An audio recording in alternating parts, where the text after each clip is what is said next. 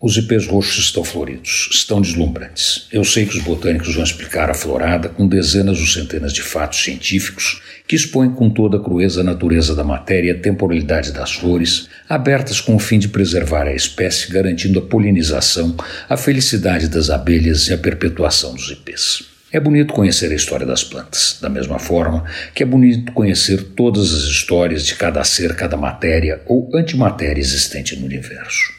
É bonito conhecer a história do universo e saber que ele não é infinito nem eterno, que teve começo que terá fim, que a eternidade é atributo de Deus, apesar deste atributo ser relativo, porque sem o ser humano sua ideia fica sem sentido.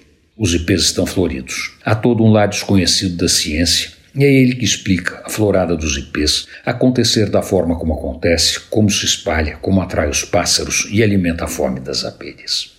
A florada dos ipês fala de menos água, de menos chuva, de mais frio, de ter ou não ter, seja lá o que for. Também pode ser o contrário. A florada dos ipês fala de tudo, mas não gosta de política, nem tem lado. Só tem vergonha das barbaridades que deixam mais feio o cenário brasileiro. Tem vergonha da vergonha que as pessoas de bem sentem vendo a sandice tomar conta das pessoas. A florada dos ipês acredita que a vida pode ser bela, que o bem é um direito e que a felicidade pode ser alcançada.